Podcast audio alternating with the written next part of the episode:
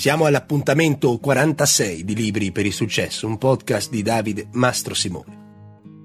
Ringrazio Mauro, Nicola, Marco, Silvana, Erdit, Francesca e Vincenzo per i messaggi che mi hanno mandato su LinkedIn. Preoccuparsi.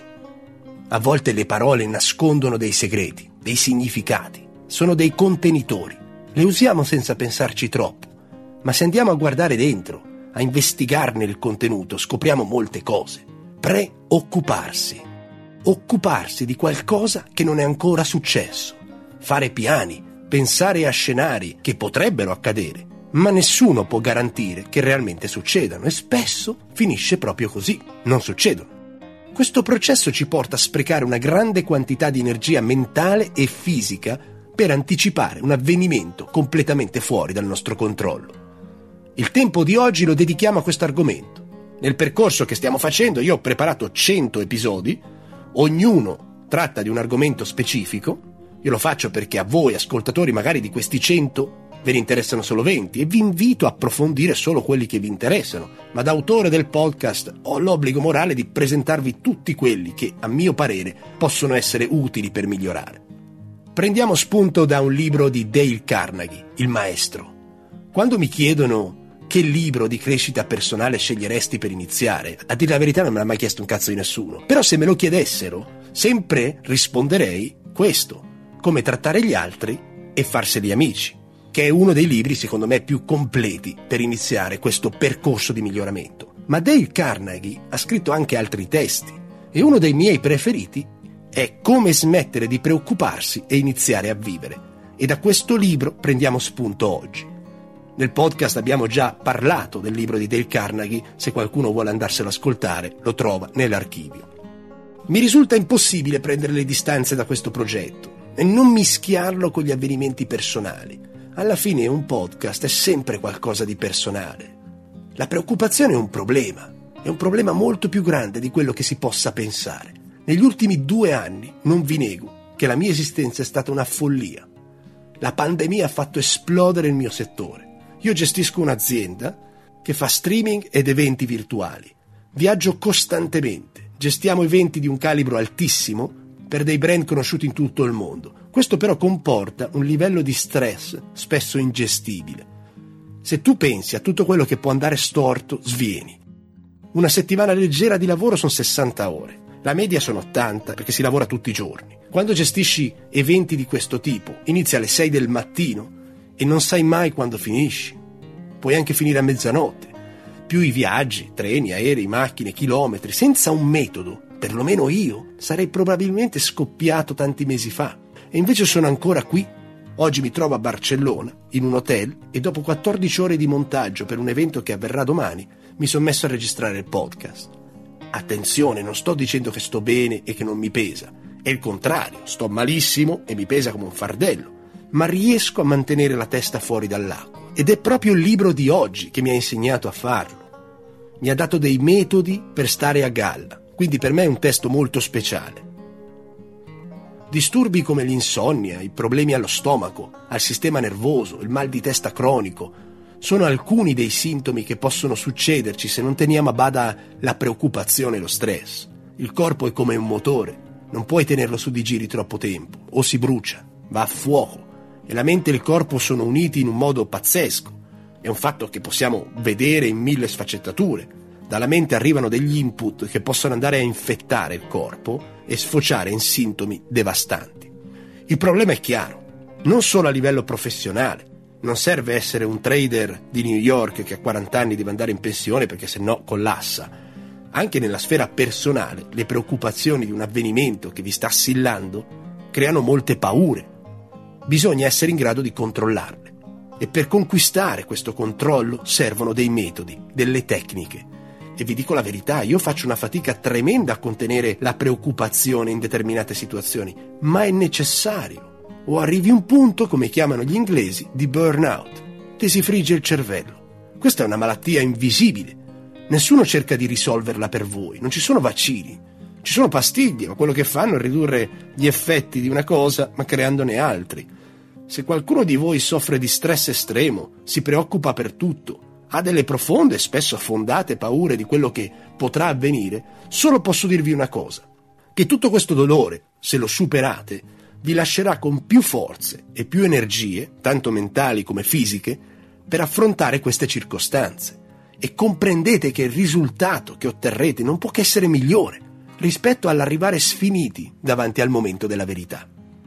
Dale Carnegie ci dà subito una tecnica. Se vuoi tenere la preoccupazione fuori dalla tua vita, usa il metodo di Sir William Osier. Vivi un'esistenza fatta di compartimenti giornalieri. Ognuno di voi è diverso. Cercate di analizzarvi.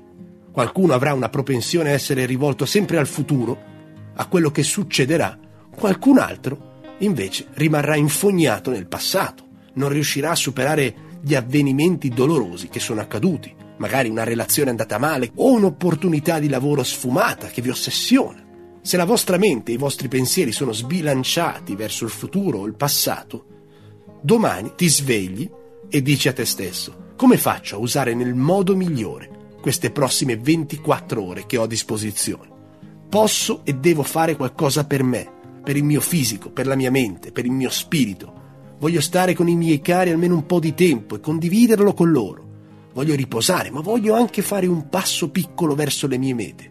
Se vi focalizzate nella giornata e la sfruttate, la sfruttate in modo che vi faccia sentire appagati, pieni, fiduciosi, questo è il primo vero cambio di paradigma che ci consiglia il libro. Ora Carnegie ci dà anche una ricetta per risolvere le situazioni che ci preoccupano e potrete metterla in pratica immediatamente. Questo metodo veniva usato da Wills Carrier, un famoso dirigente d'azienda americano. Sono tre passi. Il primo, analizzare le situazioni che vi preoccupano in modo lucido, onesto e pensare quale sia lo scenario più drammatico che possa accadere. In ogni situazione la mente comincia a correre, vi presenta immagini terribili, molto peggiori di quelli che solitamente poi accadono nella realtà. Mettete insieme tutto, unite i puntini, create un disegno dello scenario più catastrofico che potete immaginare. Primo punto. Il secondo, una volta che avete creato questo scenario, accettatelo. In qualche modo dovete diventare consapevoli che può succedere. L'avete creato voi, è la vostra peggior paura. In passato, non in questa fase lavorativa, mi è capitato di ricevere istruzioni dall'alto di fare determinate cose che andavano contro i miei principi, senza fare riferimento a dove e quando. Ecco, mi era stato chiesto in qualche modo di vendere quello che andava bene alla mia azienda piuttosto che al cliente. Andava contro la mia etica ed ero contrario a fare questa cosa. Pertanto ho affrontato la situazione. Ho pensato che cosa può capitarmi? Mi licenziano. Questo era lo scenario peggiore. Però io sono un anarchico se una cosa non la voglio fare, non la faccio e punto, non c'ho cazzo da fare. Pensavo, se lo scenario peggiore è quello, bene, lo accetto. Poi peggiore per chi? Per me o per loro? E sapete cosa è successo? Niente. Perché i miei risultati erano buoni. Ero andato con l'animo preparato ad andarmene e mi hanno detto continua a fare quello che vuoi. Sapere qual è lo scenario peggiore ti dà una forza incredibile. Questo è il terzo passo. Una volta che hai capito qual è lo scenario peggiore e lo hai accettato, Ora devi dedicare anima e corpo, tutte le tue energie, a migliorare quello scenario. Sai da dove parti? Sai che la caduta è di 20 metri? Fai qualcosa per ridurre l'altezza a 5, 7, 2 metri. Questo metodo ti insegna a smettere di preoccuparti, perché hai chiara la situazione, l'accetti e le tue energie in questo modo vanno a concentrarsi su come migliorare quello scenario. Ovviamente, quando analizzi i problemi per risolverli, devi avere un metodo Devi raccogliere tutti i possibili dati e fatti e evidenze del problema, analizzarli e poi prendere una decisione e agire di conseguenza. Senza i fatti non saremo in grado di creare un'immagine mentale vicina allo scenario che potremo trovarci davanti. Sarà un'immagine contorta, confusa e la confusione porta alla preoccupazione. Dedicate del tempo all'analisi. Che carte abbiamo in mano? Che carte ci sono sul tavolo? Capisco che sia una cosa molto difficile quando siete preoccupati, perché si perde lucidità, chiarezza, non vediamo in modo nitido, ma c'è da fare uno sforzo, respirare, fermarsi e pensare a cosa realmente ci sta preoccupando.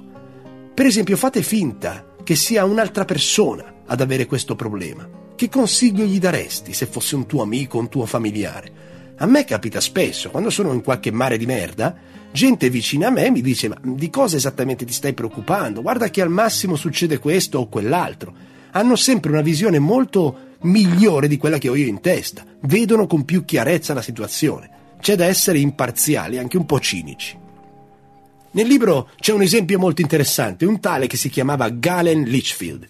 Era un uomo d'affari americano, si trovava in Cina nel 1942, quando la Cina era occupata dai giapponesi, a Shanghai. Lavorava per una grande azienda assicuratrice e gli era stato imposto, ordinato, di liquidare tutti gli asset. Non poteva fare altrimenti, o collaborava o erano cazzi ma c'era un asset che Galen tralasciò di 750 mila dollari perché apparteneva all'ufficio di Hong Kong, quindi non lo inserì nei libri contabili cinesi, pur sapendo, terrorizzato, che in un modo o nell'altro sarebbe potuto venire fuori. In quei giorni il governo giapponese aveva mandato un liquidatore, un ammiraglio, ad assicurarsi che tutto girasse nel modo richiesto e si trovava fisicamente in quegli uffici. Durante il fine settimana i giapponesi si accorsero che mancava quell'asset. L'ammiraglio infuriato andò negli uffici chiamando traditore, bugiardo, col fuoco negli occhi Galen. Le conseguenze sarebbero state drammatiche. Interrogatori con torture, morte, campi di prigionia. Da qualunque angolatura prendevi la situazione, lo scenario era tenebroso. Galen conosceva gente che si era suicidata solo al pensiero di affrontare situazioni del genere e persone morte dopo dieci giorni di tortura. Lesse la notizia la domenica. Lui stesso ammise che la cosa gli metteva i brividi, però aveva un modo chiaro, preciso di analizzare i problemi. Si fece due domande. Di che cosa mi sto preoccupando esattamente? E che cosa posso fare al rispetto? La prima era facile. Mi sto preoccupando di finire in mano a quello che era la Gestapo giapponese, con le conseguenze del caso. Cosa posso fare al rispetto? prese un foglio e scrisse quattro possibili scenari. Il primo era cercare di spiegare all'ammiraglio giapponese la situazione, ma quello non parlava inglese e farlo attraverso un interprete era rischioso. L'ammiraglio poteva prenderlo e imprigionarlo invece che mantenere una conversazione. Il secondo scenario era scappare, ma era impossibile, veniva controllato. Lo avrebbero sicuramente preso e provare a scappare ed essere preso non dimostrava proprio innocenza il terzo era quello di rimanere nella sua stanza di hotel, senza fare niente. Avrebbe sicuramente insospettito l'ammiraglio, che molto probabilmente avrebbe mandato dei soldati a prenderlo. E il quarto, quello che poi scelse, era quello di andare in ufficio lunedì mattina come se nulla fosse, come un giorno normale. E al vederlo entrare, l'ammiraglio, magari per le troppe faccende da sbrigare e per il fatto che Galen non si stesse nascondendo né cambiando la sua routine, magari si sarebbe calmato e nel caso avrebbe avuto modo di parlare della questione in ufficio e non in un centro di prigionia. Decise appunto di fare questo, andò in ufficio. Quel giorno l'ammiraglio lo guardò, come lo guardava ogni giorno, con una sigaretta in bocca e non disse nulla. Se prendete una decisione, la metà delle vostre preoccupazioni svanisce e appena mettete in pratica il piano che avete deciso di fare, un altro 40% di preoccupazione svanisce. Queste sono situazioni di vita o di morte. Noi nella nostra quotidianità anneghiamo in un bicchiere d'acqua. Se il dentista ci cambia l'ora dell'appuntamento diventiamo pazzi. Raccogliete i fatti, analizzate la situazione, gli scenari e prendete una decisione. Questo è il processo. Vi racconto una piccola storia personale. Io ho un cliente da tanto tempo. È un demonio. Tedesca. Residente a Barcellona da 27 anni parla malissimo lo spagnolo, ma a detta sua parla perfettamente il catalano. Molto esigente, non le va bene quasi mai nulla, però c'è stima reciproca, suppongo, perché sono tanti anni che mi chiama e io vado, e nessuna di queste due cose è scontata. Sotto stress non perde mai il controllo, ha sempre un sangue freddo che impone un certo rispetto. Senza volere, questa signora mi ha insegnato una tecnica per far fronte a situazioni stressanti e preoccupanti. Un giorno eravamo nella loro sede, dovevamo filmare una cosa molto facile, un paio d'ore, era un venerdì, eravamo a Barcellona io e altri due ragazzi per fare questo lavoro ed era tutto prenotato, il treno per tornare a Madrid alle 5, si girava alle 11, un paio d'ore, poi si andava a mangiare, caffè davanti al mare e via. Però arriva questa e ci dice, il presidente e gli altri speaker che dovete filmare sono in ritardo. Ma sai, abbiamo un po' di margine, aspettiamo. Poi torna il demonio e ci dice: Guardate, alla fine arrivano alle 7 di sera. E eh no, cazzo. Ci abbiamo il treno alle 5. se iniziamo a girare alle 7, finiamo alle 9 e non ci sono più treni. E come faccio? Logisticamente è un bordello. Devo cercare un hotel, cancellare i treni, rimanere un giorno in più a Barcellona, spostare i biglietti. Non posso. Cominciai a diventare matto. Glielo dico ovviamente e la sua risposta fu questa. Ah! Fece sto suono fastidioso, grottesco, gutturale. Io ho detto magari non ha capito. Allora glielo dico in inglese, perché questo non capisce tutto in spagnolo. Glielo ripeto in inglese, tutte le mie ansie, e quella mi risponde Ah! Aveva capito. Niente, c'era un cazzo da fare. Accettai la situazione, si fece la registrazione alle 7 e poi si andò tutti a cena, uscimmo insieme, il giorno dopo tornammo tranquillamente a Madrid e fu una bellissima serata, spensierata, senza pressioni di avere un evento il giorno dopo. Quello fu un regalo. Riuscimmo a stare insieme appunto senza questo stress. Si creò un legame in quella serata. E a volte le situazioni che ci arrivano davanti ci fanno diventare matti non riusciamo a vedere gli aspetti positivi che portano con loro. Ora io uso la sua tecnica ogni tanto. Quando c'è un problema, invece di diventare pazzo, dico, ah, lo accetto. Qualcuno ogni tanto viene dentro il mio ufficio e comincia a vomitarmi un problema. Io dico, ferma, ferma. Ah, alla fine se lo risolvono. Faccio come sta tedesca. Uno dei più importanti segreti di come liberarsi dalle preoccupazioni è quello di tenersi occupati di perdersi nell'azione, sporcarsi le mani, rimboccarsi le maniche, darsi da fare, insomma.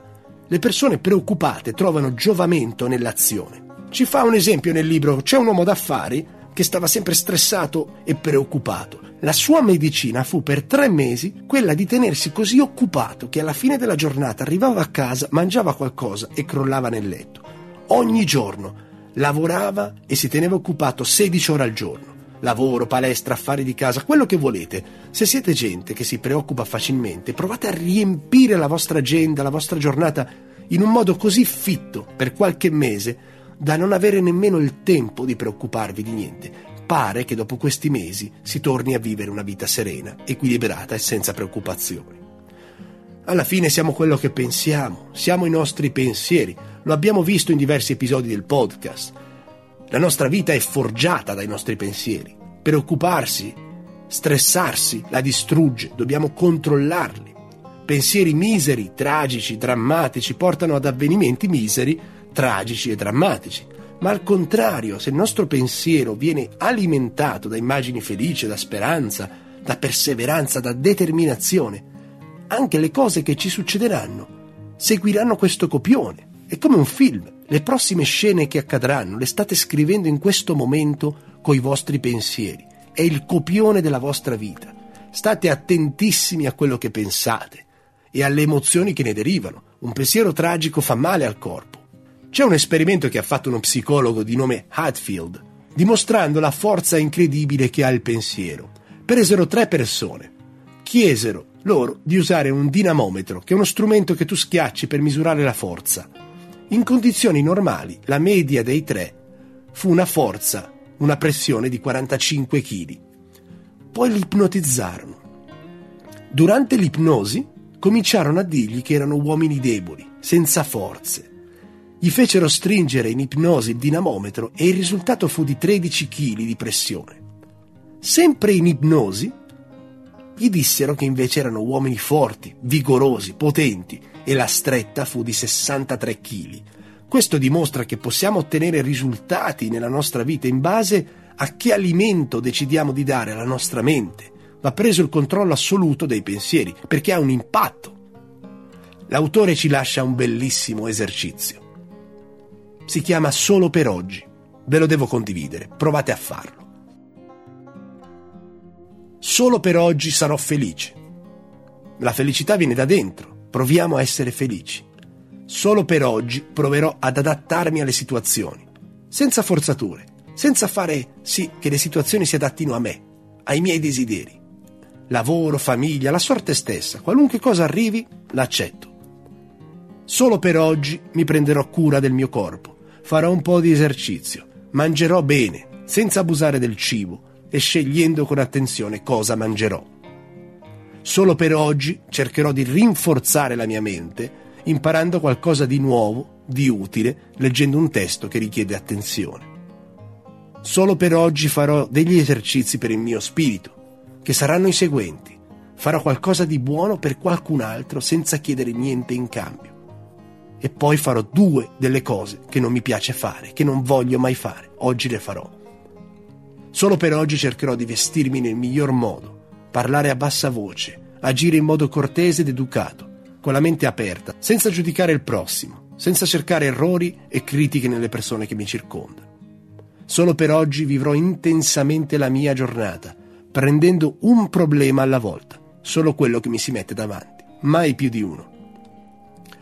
Solo per oggi scriverò su un quaderno esattamente quello che voglio fare, le cose più importanti, programmerò la mia giornata.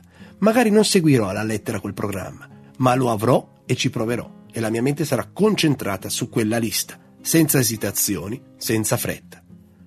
Solo per oggi mi prenderò mezz'ora in silenzio, da solo, per riflettere, contemplare, ragionare, pensare, meditare, per aprire la mente. Solo per oggi non avrò paura. Non avrò paura di essere felice, di godermi la gioia di quello che mi circonda. Provate per un giorno a fare questo esercizio, a fare queste dieci cose. Solo una prova. Vedete che succede.